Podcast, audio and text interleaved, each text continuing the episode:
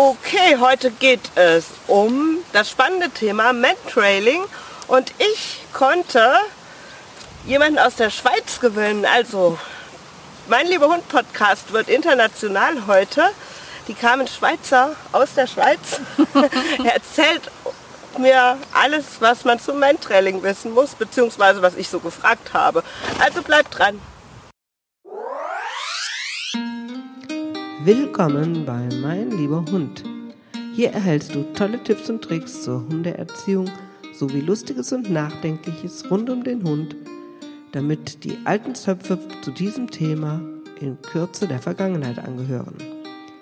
Ich bin Claudia Hussmann und dieser Podcast macht Spaß und bringt dir neue Erkenntnisse, wenn du deinen Hund mit Spaß und auf nette Art trainieren möchtest.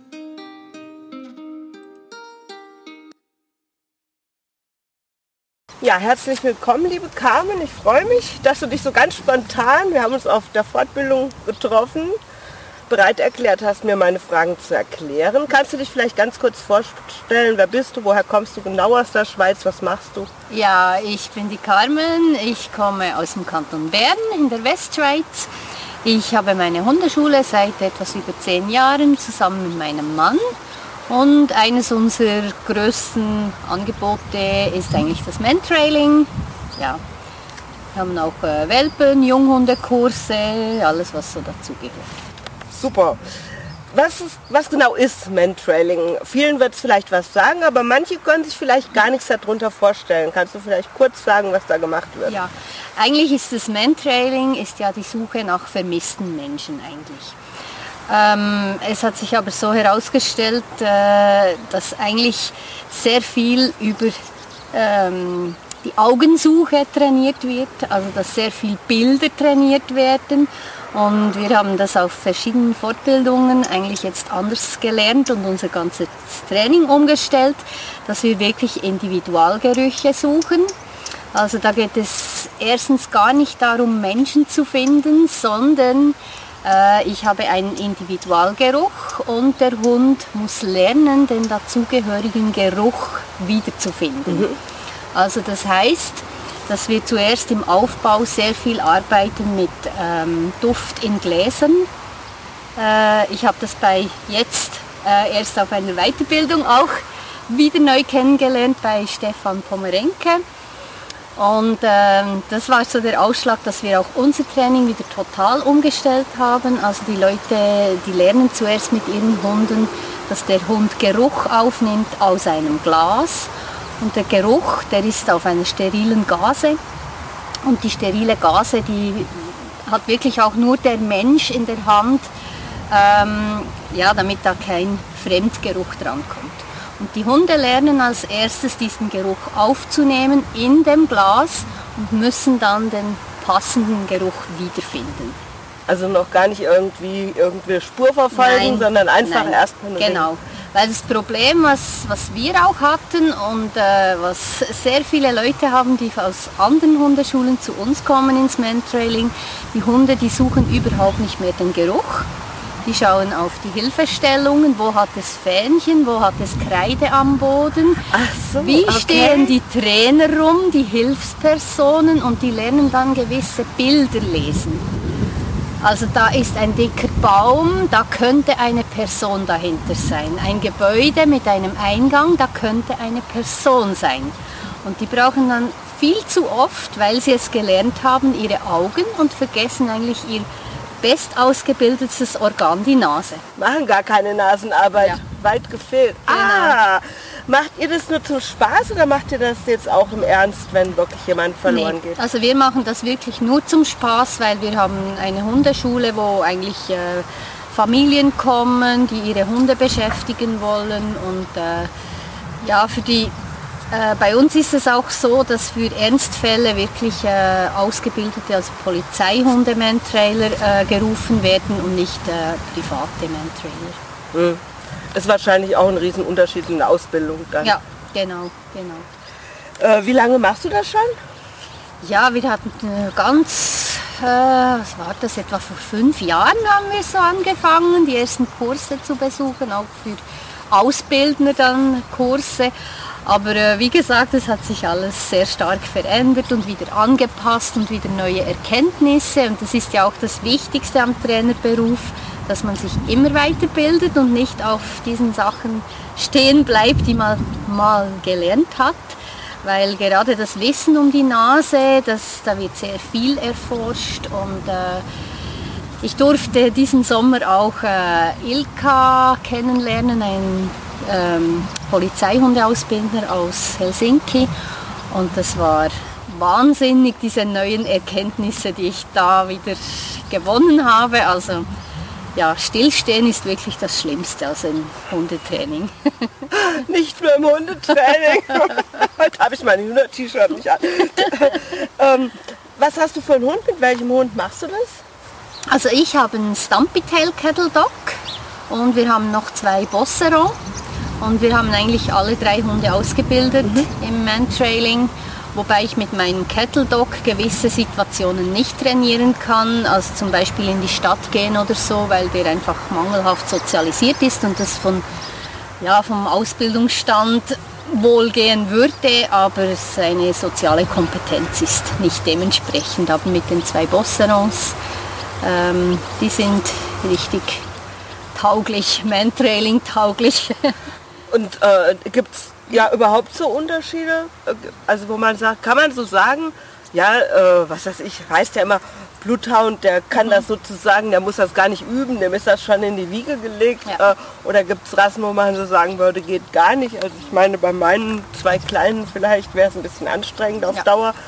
Äh, gibt's eigentlich könnte man sagen, man kann mit jedem Hund Man-Training machen. Es gibt aber sicher Rassen, ähm, die sich weniger eignen, weil die körperliche Leistung nicht ausreicht. Also wenn man zum Beispiel die ganzen kurznasigen Hunde äh, anschaut, die, die sind einfach von der Leistung her nicht imstande, da hunderte von Metern einen Individualgeruch zu folgen. Ähm, es gibt auch Man-Trailer oder ähm, Leute, die die Hunde ausbilden, die sagen, ja, man braucht unbedingt einen Bloodhound oder einen Otterhound, was ich überhaupt nicht so sehe. Äh, das Problem, was es bei Bloodhounds auch gibt, ist, dass wirklich die Fährte an und für sich sehr belohnend ist, also dass die locker noch so ein, zwei Umwege machen, weil die Suche selber die Belohnung okay. ist und gar nicht unbedingt der Mensch. Aber man kann eigentlich sagen, jeder Hund hat eine Nase und diese Nase kann er brauchen, um Individualgerüche zu lesen. Ja, du hast eben schon so die soziale Komponente bei deinem Hund angesprochen. Dann gibt es auch, ich habe jetzt schon öfters mal Leute erlebt, die gesagt haben, ja, mein Hund ist sehr ängstlich, aber mit Mentrailing, da habe ich ihn jetzt auch so ein bisschen an Menschen ranführen können oder er hat gelernt, dass sie nicht mehr so gruselig sind. Mhm. Hast du da auch Erfahrung oder? Ja, also ich finde immer Hunde, die ängstlich sind, die sollte man anders trainieren als gleich so ins Mentrailing reinschubsen weil ebenso die, die Menschensuche als, als höchstes aller Gefühle, den Mensch zu finden, da ist es eben immer etwas gefährlich, dass der Hund wirklich dann die Augen braucht, nicht mehr die Nase braucht und nur noch zu dem Menschen will. Mhm. Und klar ist es eine Unterstützung, aber ich finde jetzt ängstliche Hunde, Menschen gegenüber gibt es schlauere Sachen als Mentrailing. Das heißt, im Grunde genommen wird da vielleicht oft dann wieder gar nicht mehr die Nase trainiert, sondern andere Dinge genau, trainiert. Bilder, Bilder, die der mhm. Hund lernt und Bilder, die der absucht dann. ähm, wenn, wenn ihr so eine, eine, Spur dann legt, wie, wie weit ist die, wie lang ist die, was kann der Hund dann so, wenn der gut ausgebildet ist? Ja, also es gibt ja auch sehr schöne, lustige Geschichten, wo erzählt wird, dass der Hund irgendwie drei Monate später noch die Spur gefunden hat. Und also das ist alles nicht bewiesen. Wir machen in unseren Trainings sehr oft äh, so einzelne technische Übungen, also zum Beispiel eine Entscheidung am Gebäude. Ähm, die Versteckperson, die läuft auf ein Gebäude zu und geht dann entweder links oder rechts. Und der Hund muss den Geruch aufnehmen, sich für die richtige Richtung entscheiden. Und da gibt es manchmal Trails, die sind vielleicht 30, 40 Meter lang, nicht mehr.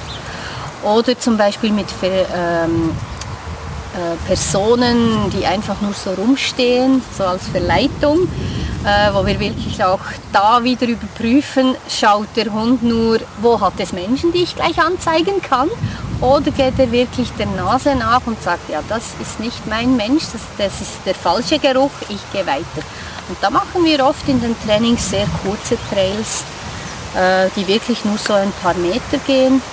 Und die langen Trails, äh, da kommt es auch darauf an, ja, wie lange, also wie ist der Hund ausgebildet, was kann er, wie viel Geruch kann er aufnehmen. Also zum Beispiel äh, mache ich den Trail im Wald, wo sehr viele Bodenverletzungen auch noch dazu kommt.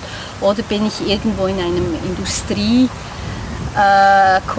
äh, wo, wo es viele Gebäude hat, viel Asphalt und da kann man dann auch die Trails so anlegen, dass man zum Beispiel als Hilfe ähm, Wasser sprüht mit dem Individualgeruch. Also der Mensch, der hat so einen Wassersprüher, äh, spuckt ein paar Mal rein und sprüht dann die okay. Spur.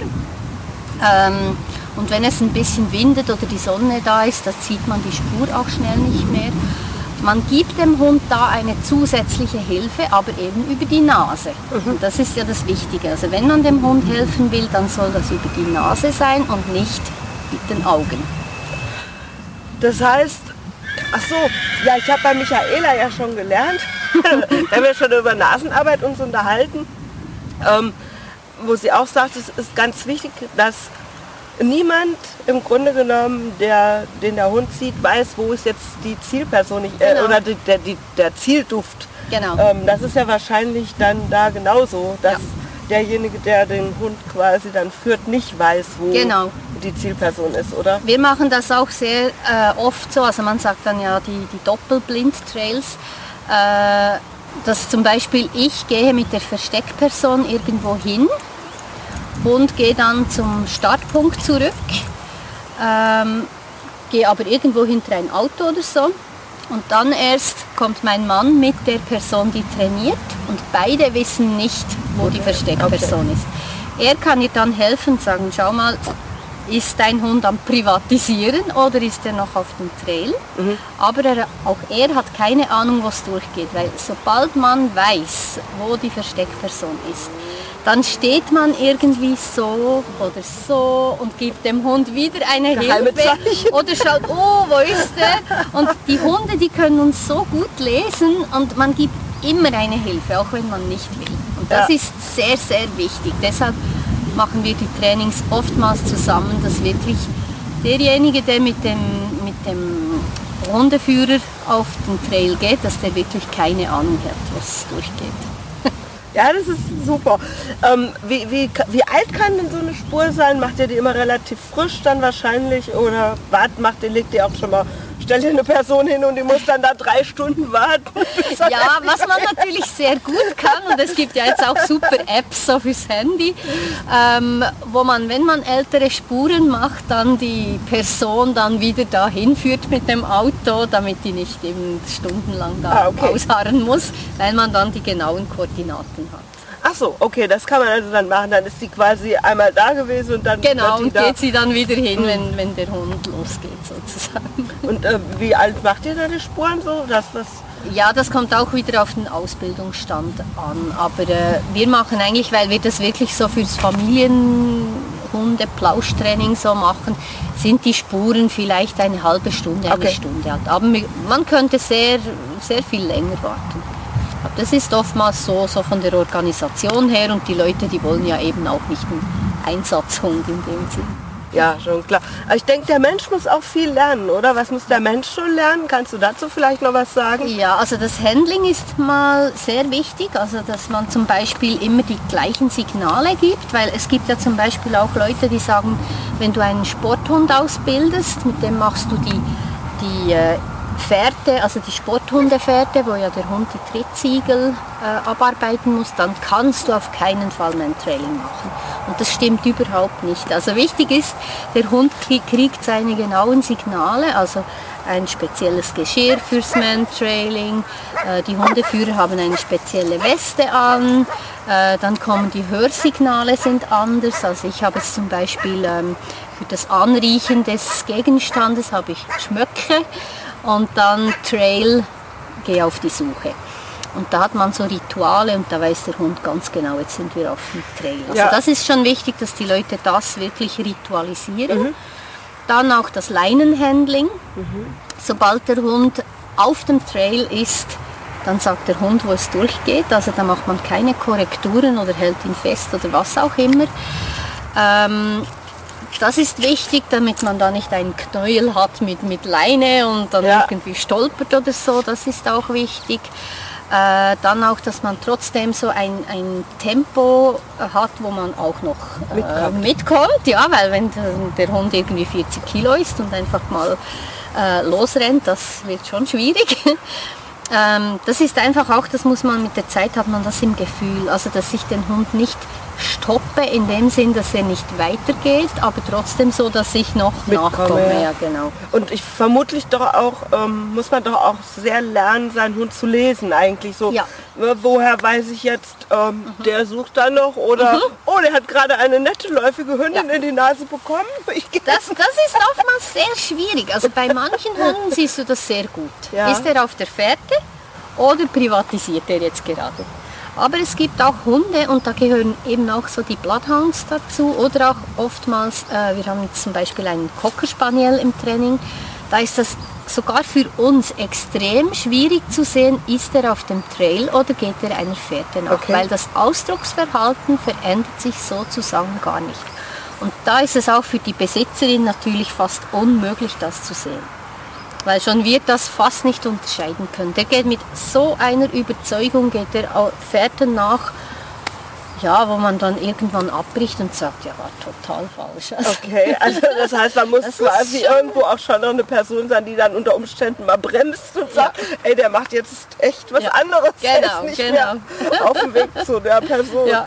Ja, das ist echt schwierig, ne? weil man es nicht sehen kann, Ja, weil wir genau. einfach nicht in der Lage sind, das Genau. Und wie gesagt, andere Hunde, da siehst du das sofort. Also vom Ausdrucksverhalten siehst du, ob er hat was ganz anderes in der Nase. hat er eine Ja. nette Dame gebrochen. ja, lustig. Aber ähm, was äh, vielleicht noch eine Sache, was sind so die, die häufigsten Fehler, die gemacht werden? Einmal mit dem, dass gar nicht die Nase trainiert wird wahrscheinlich. Mhm. Ja. Und äh, gibt es noch irgendwas, was so häufig falsch gemacht wird, vielleicht aus deiner Sicht? Ja, also vom Training her ist es schon eigentlich das Wichtigste, dass sehr oft Bilder trainiert werden. Das ist eigentlich die, der größte Fehler.